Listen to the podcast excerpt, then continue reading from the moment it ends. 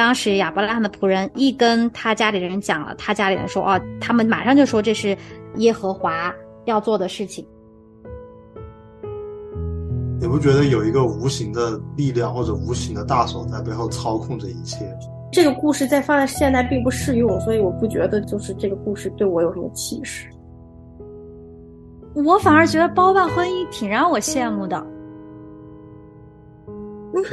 这这不是贬义的。对对，但是他这意思就是在有老婆之前，妈妈是你人生当中最重要的女女人，但是有老婆之后，妈妈就被替换掉了。所以都是先婚后爱，好超前啊！现在电视剧都是。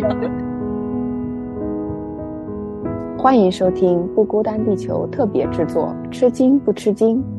我是炸鸡，我是汽水，我是葡萄，我是小白，我是莲子，我是可乐。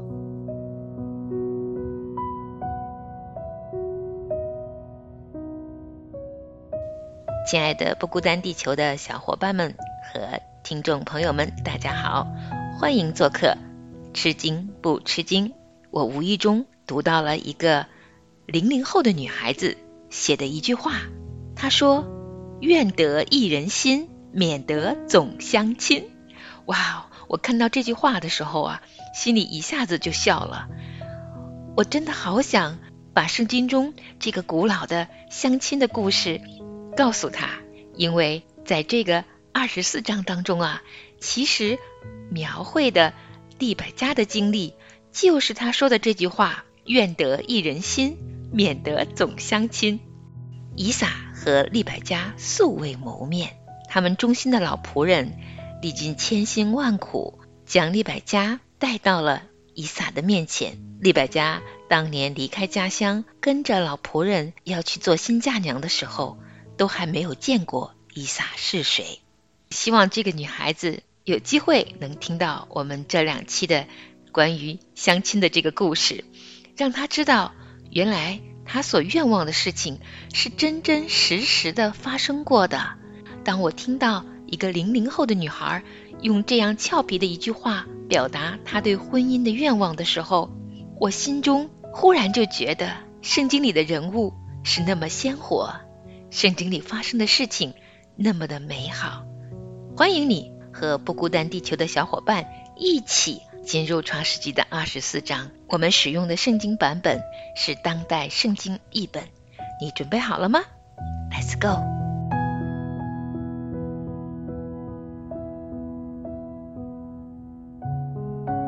亚伯拉罕已经年迈，耶和华在一切的事上都赐福给他。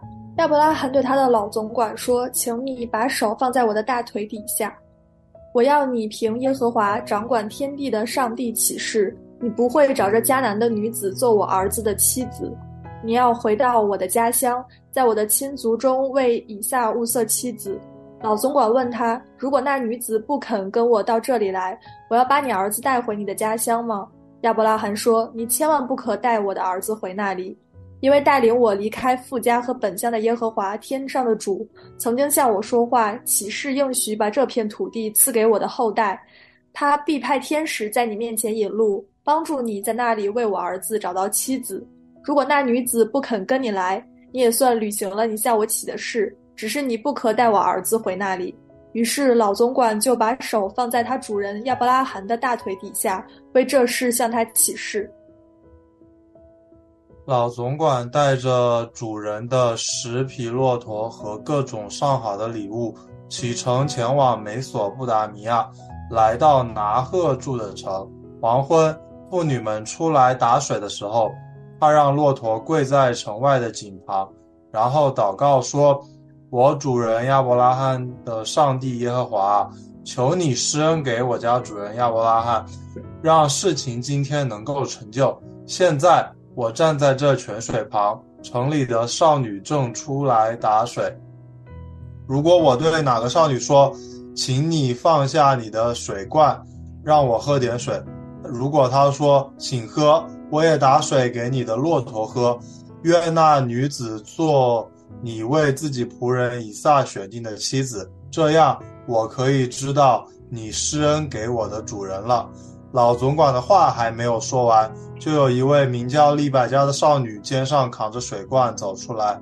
她是比土利的女儿，比土利是亚伯拉罕的兄弟拿赫和密加所生的儿子。利百加长得非常美丽，是个处女，没有男人亲近过她。他下到井旁，把水罐盛满了水后上来。老总管跑上前去对他说：“求你给我一点水喝。”他回答说：“我主，请喝。”说完，立刻放下水罐，泼在手上让他喝。等他喝完以后，利百加又说：“我再为你的骆驼打些水来，让他们喝个饱。”于是他马上把水罐里的水倒进水槽里。又跑到井边上为所有的骆驼打水。当时老总管在一旁静静地注视着利百加，要看看耶和华是否使他此行顺利。骆驼喝过水以后，老总管拿出一只约六克重的金环和一对约一百一十克重的金镯给利百加，对他说：“请问你是谁的女儿？你父亲家里有地方让我们住宿吗？”利百加回答说：“我是比土利的女儿，我父亲是拿赫和密加的儿子。我家里有充足的粮草，也有地方让你留宿。”老总管听了，就俯伏敬拜耶和华，说：“我主人亚伯拉罕的上帝耶和华，当受称颂，因为他一直以慈爱和信实对待我的主人，引导我一路走到我主人兄弟的家里。”利百加跑回家中，把这事告诉了母亲和家人。利百加有个哥哥叫拉班，他看见妹妹的金环和手上的金镯，听了他叙述老总管的话，就跑到井旁，见老总管跟骆驼仍然站在那里，便对他说：“你这蒙耶和华赐福的人，请到我家，为什么站在外面呢？我已经为你预备好了房间，也为骆驼预备了地方。”老总管就到了拉班的家里。拉班卸下骆驼背上的东西，给骆驼喂上草料，打水给老总管和随行的人洗脚。他们备好了晚餐给他吃，老总管却说：“不等我说明来意后再吃。”拉班说：“请说。”老总管说：“我是亚伯拉罕的仆人，耶和华赐给我主人极大的福气，使他非常富有。耶和华赐给他牛群、羊群、金子、银子、男女仆婢。”骆驼和驴。我主人的妻子萨拉在晚年生了一个儿子，主人把所有的财产都给了他。主人要我起誓，他说：“你不可以给我的儿子娶迦南女子为妻，你要到我家乡的亲族中为我儿子物色妻子。”我问我的主人：“如果那女子不愿意跟我回来怎么办？”他说：“我一向侍奉的耶和华必会派天使与你同行，使你一路顺利。”为我儿子在家乡的亲族中物色妻子，你去就是履行了你向我起的誓。如果我的亲族不肯把女子交给你，你也算履行了你向我起的誓。所以今天我来到井旁时，曾祷告说：“我主人亚伯拉罕的上帝耶和华，求你使我一路顺利。”我现在站在井旁。有女子出来打水的时候，我会向她要水喝。如果她说“请喝”，我也打水给你的骆驼喝，就让她做你为我家主人的儿子预备的妻子吧。我心中的话还没有说完，就看见利百加肩上扛着水罐到了井旁打水。我上前向他要水喝，他就连忙放下肩上的水罐，说：“请喝，我也打水给你的骆驼喝。”我喝了。他又打水给骆驼喝。我问他是谁家的女儿，他说是拿赫和密家的儿子比土利的女儿。我就替他戴上金鼻环和金手镯，然后伏伏敬拜耶和华，我主亚伯拉罕的上帝，因为他引导我走正确的路，找到了主人兄弟的孙女给主人的儿子做妻子。现在你们若愿意以慈爱和信实。对待我的主人，答应这门亲事，请告诉我；如果不答应，也请告诉我，好让我知道应该怎么办。拉班和比土利回答说：“既然是耶和华的安排，我们不能再多说什么。你看，利百加就在这里，你可以照耶和华的话，把他带回去给你主人的儿子做妻子。”亚伯拉罕的仆人听见这话，就俯伏在地上敬拜耶和华，然后拿出金银首饰和衣裳送给利百加，又把贵重的礼礼物送给他的哥哥和母亲。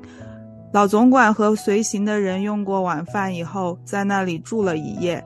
第二天早晨，老总管说：“请让我返回我主人那里。”但利百加的哥哥和母亲说：“让利百家和我们住上十来天再去吧。”可是老总管说：“既然耶和华已经使我一路顺利，请你们不要挽留我，请让我回到我主人那里。”他们说：“我们问问利百家的意见吧。”他们就叫来利百家，问他：“你愿意跟这个人同去吗？”利百家说：“我愿意。”于是他们让利百加和他的奶妈跟老总管及随行的人一同离去，并为利百加祝福，说：“我们的妹妹啊，愿你成为千万人之母，愿你的后代战胜仇敌。”于是利百加和他的婢女们准备妥当，骑上骆驼，跟着老总管离去。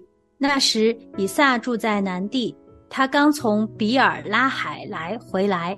傍晚的时候，以撒来到田间默想，他抬头一看，见一对骆驼迎面而来。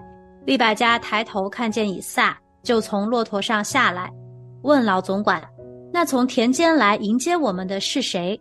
老总管说。是我的主人，利百加听了就蒙上面纱。老总管向以撒讲述整个事情的经过，以撒就带利百加进入他母亲撒拉的帐篷，娶她为妻，并且很爱她。自从母亲去世后，以撒这才得到安慰。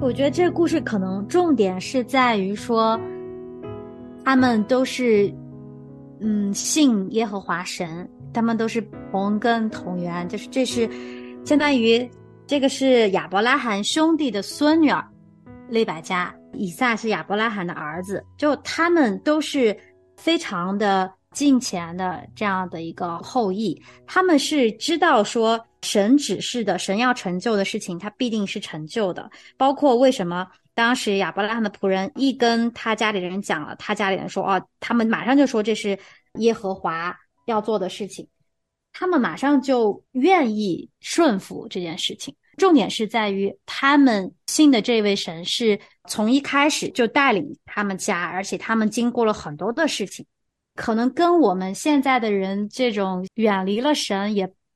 不常常求问神的境况不太一样，就是他们是一一一直都在这样子的一个信仰当中，并且是步步都求神的引领的啊。包括他们娶妻子这件事情，我觉得是这么大一件事情啊，不可能说淡儿戏的，因为他们知道亚伯拉罕也是一个呃敬虔人，而且他的仆人就是为了来帮助他主人的儿子来娶妻子，这件事情不是开玩笑的。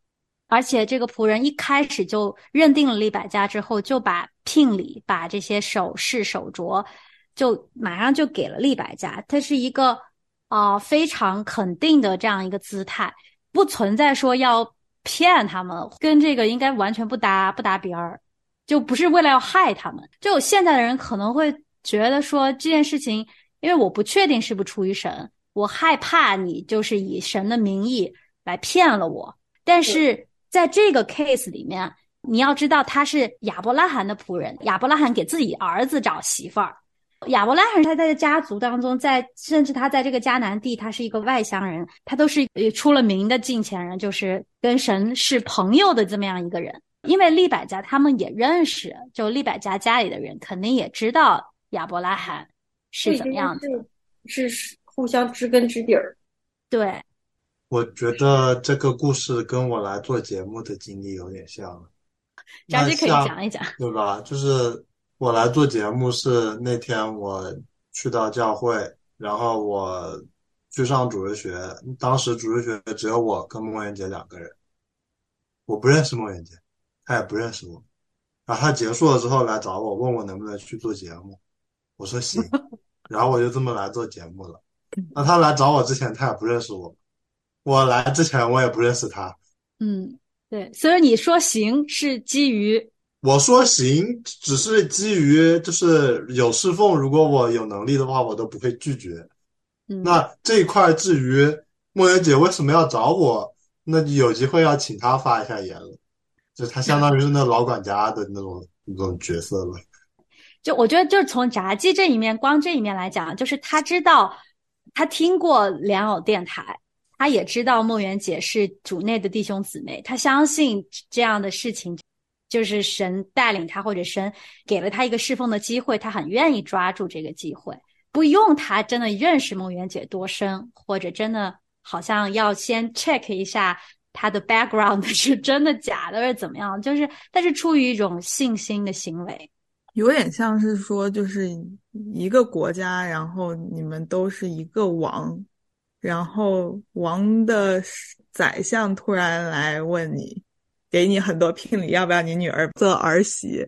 就那种一个王家的仆人把聘礼放到你家，然后你愿不愿意去的感觉。如果你带入利百家当时的身份来看这件事情，是最好的亲事。你想，他也是要等人就跟他提亲啊，或者是就家里就给他安排的明明白白的。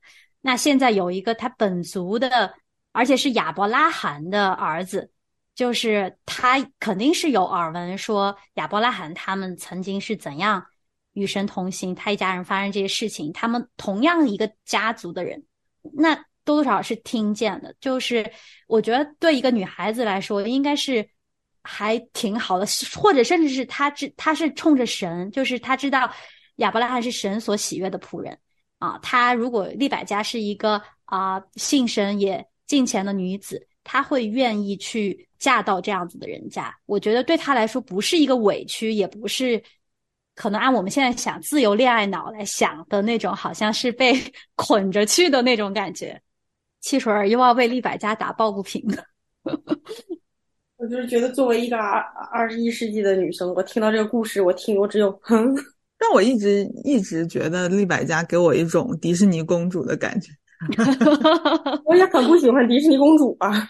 哦，那我还挺羡慕迪士尼公主的，其实从小梦想当迪士尼公主，为什么呢？就就这些，就一整个事情，可能在你看来就是它非常的不可思议，但是你没有觉得这一整件事情都是过于顺利，中间一点坎儿都没有，而且结果非常的好，你不觉得有一个无形的力量或者无形的大手在背后操控着一切。觉得了，后面的结果你看是以撒很爱这个利百加呀，对他好啊。这个故事在放在现在并不适用，所以我不觉得就是这个故事对我有什么启示。我是觉得它嗯 interesting，然后我一脸问号。就这个故事听上去就像是国王选妃，听上去我看上去我觉得哦那个时代是这样，对现在有什么帮助吗？没有。炸鸡说的那个就是信与不信的那一点，是对现代的一个应用版本吧。还有，我觉得在我们现在的婚恋的这种情况下，现在自由恋爱了，也会想，哎，这个人是我的那个 Mr. Right 吗？这个人是适合我的吗？我要跟他结婚吗？就不会有这样子的疑问了吗？会呀。其实我觉得就是 take away from 这个故事有很多点。首先，第一点就是择偶的标准吧。我们刚刚一开始看到，就是说特别强调的一点是，他们择偶并没有提到一点外貌的东西，外貌都是后来神给他额外加上去的。他注重的是什么？他注重的只有就是第一符合神的心意，第二就是性格怎么样。是不是主内的性格以及这样子，很多都是是软实力，就是内在的东西，是更深层次的东西，而不是仅浮于表面的一个东西。这是一点。第二点就是信心吧。我会看到整个过程当中出来的主要的人物，不管是老管家，还是利百家，还是中间掺杂的人，事情这么顺利，因为他们都同时的相信神，都有一个非常单纯的信心，所以说整个事情就是进行的非常的顺利。当然，就是这个故事，这个就是相亲的这个故事，或者是怎么包办婚姻的这个故事，可能不太适用于我们现今的生活。但是，并不代表说这一整个故事当中，我们没有什么可以就是借鉴、可以学习的地方。我反而觉得包办婚姻挺让我羡慕的。我我们。总觉得包办婚姻确实在封建社会有很多很畸形的包办婚姻，那种不是我们在这里说的这种，因为这个其实是神包办的婚姻。那就是说，我们现代的人在婚恋当中过程当中会有很多迷茫，会有很多纠结，都是在于说我用我的判断，我要我看中的一些点去找这个人。那嗯，这个人到底是是不是适合我的？然后我们需要。通过很很长的时间去啊去磨合去去看信主之后，我就在想，如果当时我找另外一半的时候，我是寻求了神，寻求了神的旨意，然后寻求了印证，然后神给了我像给亚伯拉罕仆人这样的印证，让我知道我眼前的这一个人他是神为我预备的那一个，我得多欣喜若狂，我得多么的就是觉得这段关系是有。保障的，虽然说还是要付出很多的努力去经营这个关系，但是我觉得那一份踏实感，还有那一份笃定，是非常的让人羡慕的。我反而觉得是挺开心的。而且我们所谓的包办婚姻，可能大家想到的都是这个中国古代这种，就是人出了钱就把女儿就卖掉的那种，就跟这个完全。没有关系，我是觉得他们这个故事当中突出的就是说，神是为我们预备良人，也为我们预备婚姻大事的这样子的一个神，而且只有他知道人心，他知道什么样子的配搭呃是好的。我觉得就是看到神是预备的那一个，不管再难，你看他们走这么远的路去到这个地方，然后。把利百加从又带回来走这么远的路，就是一路上都非常的顺利，都是神一路的保守和看顾。我觉得这挺让人羡慕的，效率特别的快。嗯，我也想这样，少走弯路，不会被骗感情。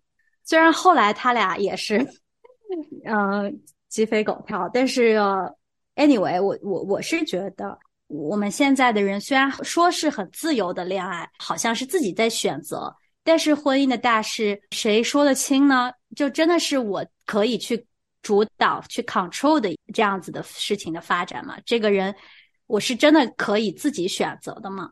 就是有些时候并不是我们想象的那么自由的选择的，很多的因素是要交托给神了，来为我们来守望预备的。就直白的说一点，就是我们的眼光大多数时候都不太行。对自己的眼光，觉得有些时候真的不太行。大多数就不太行，自己的眼光就在表面上啊，就是第一感觉啊，长得帅，好是。就即便我觉得原来中国的那种包办婚姻，也是父母会帮儿女来挑选，他们会看重，比如说一些非常软实力的地方，就是比如说你是不是。铁饭碗啊，你是不是人品好啊，老实呀，忠诚啊？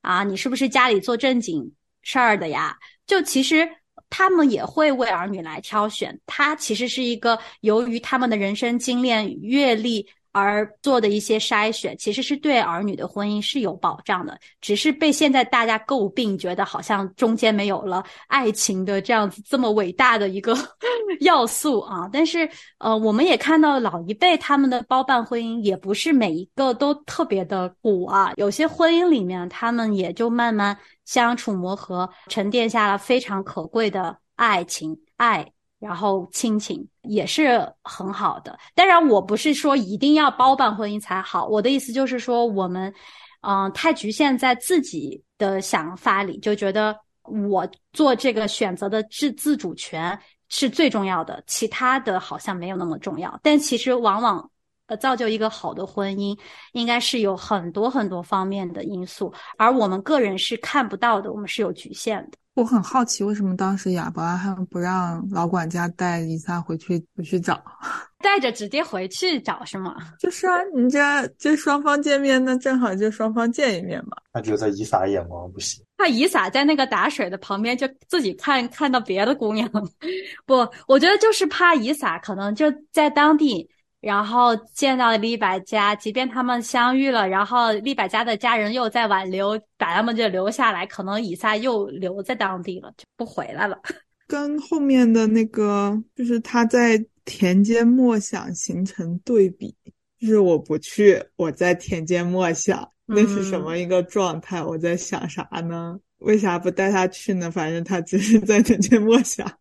证明以撒是一个非常愿意等待、愿意顺服的一个人。他后面再提到以撒的对母亲这一点，会不会就是他没有办法去释怀母亲去世这件事情，以至于以撒这个当时那个心情就不适合带回去相亲？嗯，以至于其实利百加一来之后，有一种帮他从这个情绪当中走出来的感觉。有一句老话叫做“有了媳妇忘了娘 ”，就是 这这不是贬义吗？对对，但是他这意思就是在有老婆之前，妈妈是你人生当中最重要的女女人，但是有老婆之后，妈妈就被替换掉了。哦，嗯，有老婆之后，你老婆就是你生活当中跟你最最亲近的女人了。哎呦，当妈的好伤心啊，就是还是会伤心。基督徒的家庭可能会好一点，我还是很震惊。他他那个利百家的家人们还会问利百家自己的意思呀？就证明这个不是完全父母说了算的，他们肯定还是要征求当事人本人的意见的。但是他问的问题是他走还是不走？利百家很有信心啊，嗯很顺服。他哥哥给他的祝福语，我觉得很不像哥哥给妹妹结婚的祝福语。这是要去打仗吗？这个哥哥给妹妹的祝福语其实是从神来的，其实是神给亚伯拉罕的后代的祝福语。我们可以往前面翻翻到的。二十二章，对，没错，是二十二章。啊，对对对，你子孙必得着仇敌的城门。对，所以这其实是一个前后呼应来着。那他这句话能从他哥哥嘴里面说出来，印证了这是神神的意思。嗯，所以说其实这里本来利百加的哥哥应该是不知道之前神给亚伯拉罕这样子的一个祝福和应许吧？就这个时候应该是他从神而来，又这样祝福了他的妹妹利百加，但这这相当于是呼应了。对，没错。就是看到二十节、二十一节那个地方，我也挺有感触的。就是利百家已经开始给骆驼倒水了，有十头骆驼呢。我是那个仆人，我应该挺不忍心看着一个弱女子，真的就一直在那打水、打水、打水。要是我，我可能就想，哎，那这个人已经表现出来了他的这样的一份爱心、耐心。我觉得就够了，我不一定要等着他把这事儿做完，我可能就会说啊，好了好了，姑娘，谢谢你啊，然后就差不多就行了。但是二十一节说，当时老总管在一旁静静的注视着利百加，要看看耶和华是否使他此行顺利。意思就是他真的是从头到尾看利百加喂饱了十头骆驼，然后这个骆驼据说一头骆驼能喝下。两百公升的水，十头骆驼是两千公升水，那得多久啊？真是一直等，看一看这件事儿是不是出自神。我觉得老管家真的也是一个牛人，所以李百家才给我迪士尼公主的感觉，就田间非常质朴的少女，就可以跟鸟儿们一起唱歌的那种，干活不累的人。一边唱着歌一边就把活儿干了。这就让我想起来，就是我刚才一开始问的那个，有些时候啊、我们做什么事儿也会跟神求一个什么印证呐、然后或者是求着求着就没那么多信心了，还不等这事儿就是做没做成呢，我就 move on 下一步了，就没有看这件事情到底是不是神的旨意，到底神是不是要使这个事儿进行下去。就有些时候我没有办法那么耐心的去等候。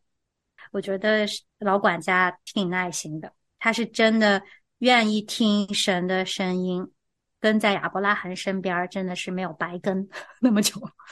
嗯，有些时候你们会怕自己去跟神求问、带领、印证的事情，会觉得是自己的妄求嘛？就是你都不知道该怎么求这件事情，你总觉得说出来的印证都不太合适，就觉得要么不可能实现吧，自己都觉得啊不太可能；要么就觉得啊这件事情太容易了，有可能呃是巧合呢，就总好像纠结。我你们我会有吗很多时候，我很多时候求印证，其实有带自己主观的偏见，嗯就。是知道自己想要哪一方面的结果，然后但是没有，就是很很难做到很很公平，就是公正的去求印证，很多时候都带有自己的自己的就是那种偏见，那样的话就是没没用。可乐，你有啥要说的吗？有啥问题吗？没有什么问题，我全篇听下来，感觉对我来说就是一个故事。我没有觉得它有哪儿不合理吧，但是也没觉得就是 跟我有什么关系，就是没有哪儿让我觉得好像受到了触动的。那你会想，如果你的人生大事有神的这个预备，他也明确的可以引领你去找到那个另一半，你会想要这件事情发生吗？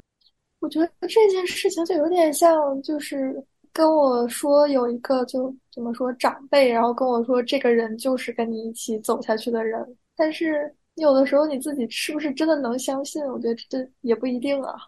嗯，就算有人提前告诉你了，说什么一个一个你还不认识的人是，你是不是也会第一反应是怀疑态度？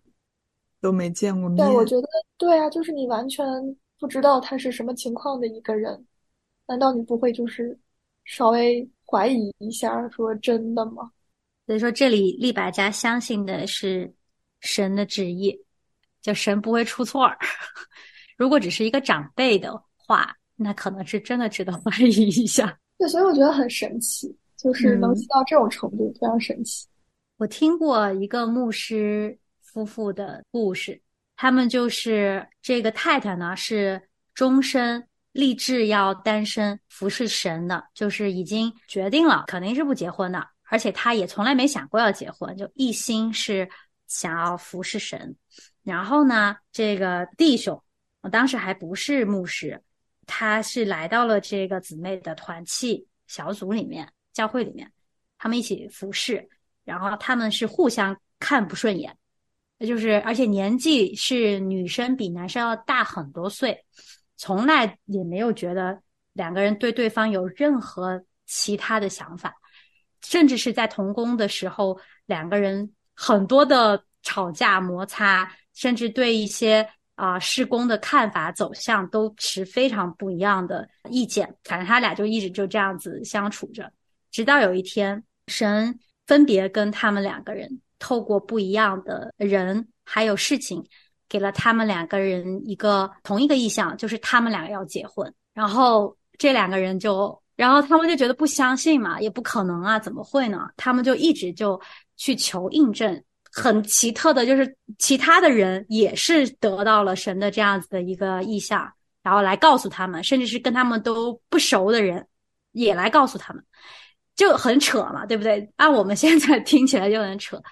嗯、后来他们也祷告了，神也让他们顺服了，他们顺服了，他们就结婚。结果结婚之后，哇，他们就也是很痛苦嘛。你想，两个人本来已经有摩擦了，然后婚姻之后得多少困难啊？但他们也是因着一份就是对婚约的承诺，然后还要信心，因为相信神不可能出错，他们就这么磨合。然后一直到现在，他们俩走过了人生就是风风雨雨，包括他的妻子后来啊、得癌症，癌症康复，到他们一起建立啊、施工建立教会，弟兄考取了这个神学院，然后读了这个教牧，然后来牧会，就是他们做了非常非常多非常美的婚姻的见证。啊、人看到他们都觉得很羡慕他们的婚姻，但是很少有人知道他们背后的这样子的一个很奇特的见证吧，是一个奇迹。然后他们非常的相爱，他们觉得感谢神，让他们不以自己的想法为主，而是愿意顺服神，原来神配合的是这么的好，然后有他这么多美意在其中。我当时看到这个见证也是很惊奇，嗯嗯，当然利百加这个就更清奇一点，那就是 就当场就走了。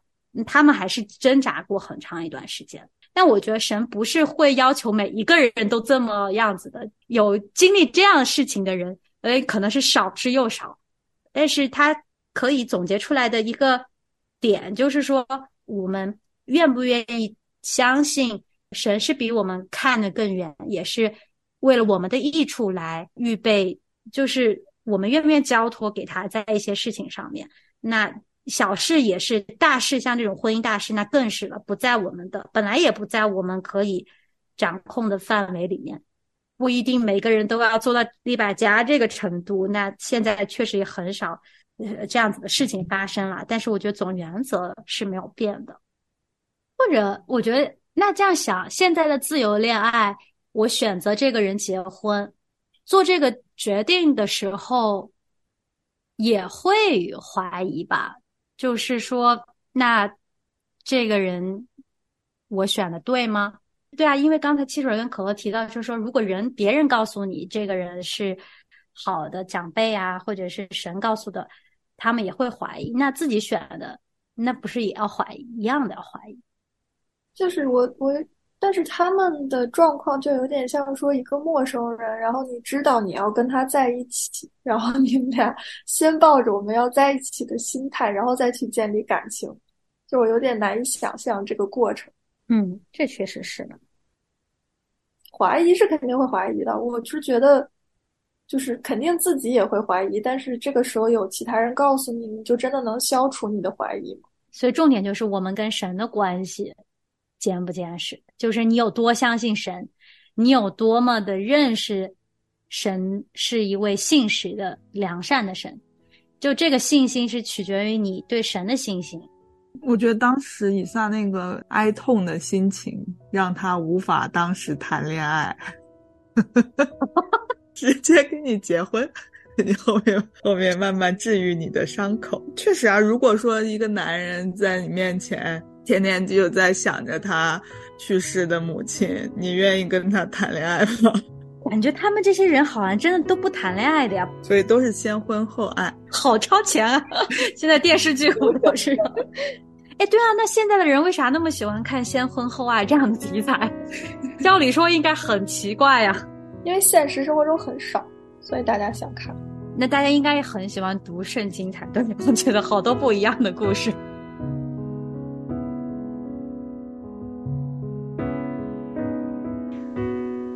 非常感谢小伙伴们今天精彩纷呈的分享。当我听到莲子说她觉得丽百家很像迪士尼公主的时候，我也跟着会心的微笑了。确实，这个女子身上有非常纯真、美好和良善的品格。她也很幸运，当她凭着信心嫁到远方，与这一位从未谋面的伊萨去见面的时候。伊萨一见他就爱上了他，但至于这王子和公主一旦进入婚姻以后，是否就永远过着幸福的日子呢？这是后话。欢迎你啊，下一次继续跟我们来看看，当这一位公主嫁给这一位王子之后，他们所经历的真实生活又会发生些什么呢？不过今天就不能剧透喽。小伙伴们在一起还聊了聊关于。自己选是否就真的能选到最中意的那一位呢？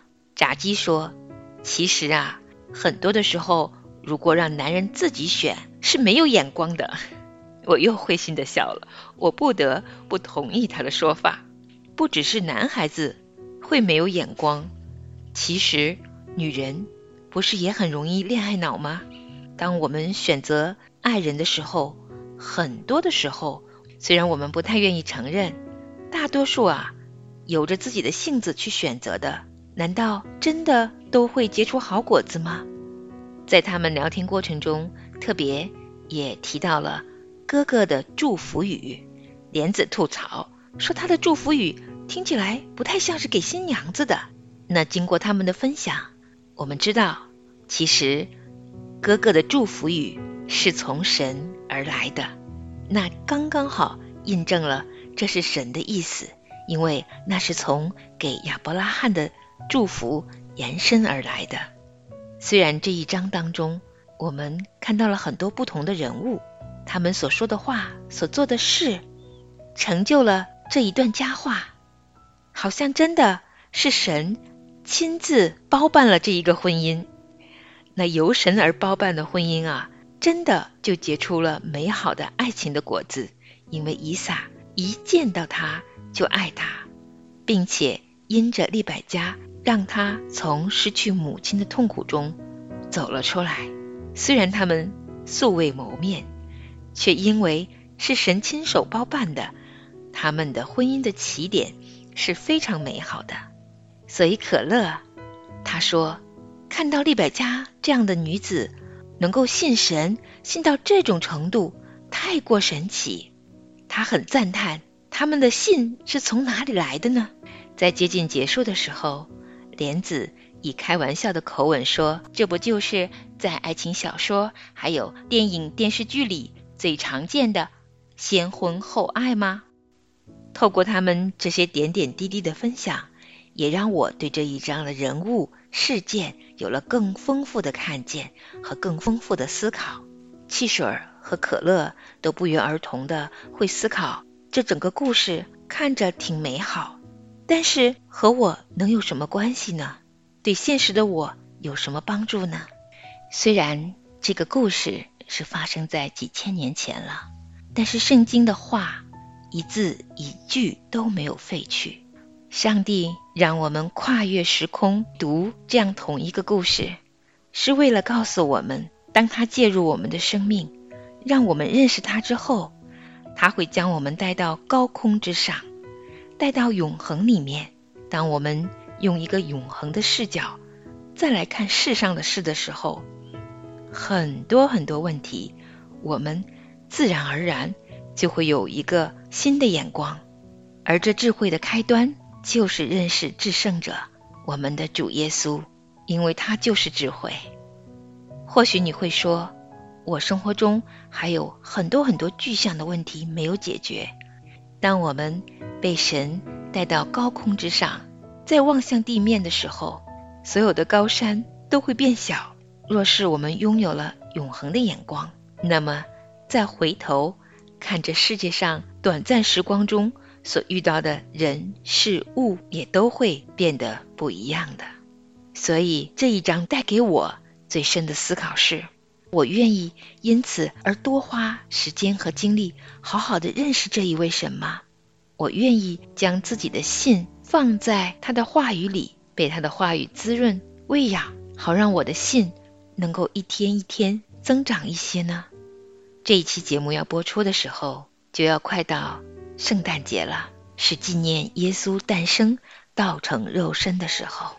盼望我们每一个人都愿意在这个特别感恩的季节，再多一点认识耶稣这一位道成肉身的神。祝福所有的小伙伴们在新的一周有平安喜乐，也能够在耶稣基督的恩典里拥有真实的经历。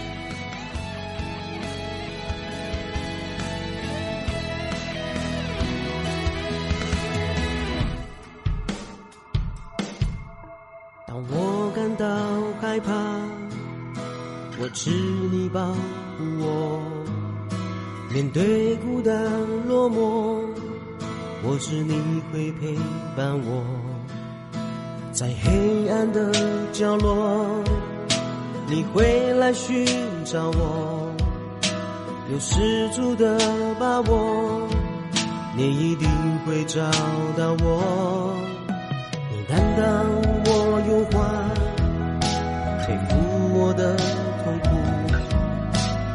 人却误以为你因罪被击。打了，原来是出于爱，无怨无悔的爱，穿越一切阻碍，你真找到了我。主啊，求你来介入我生命。让我能够靠你重新的力，你的掌和感安慰我，不再回首过去，向前进，主啊，求你来，一直不随心。我能够再次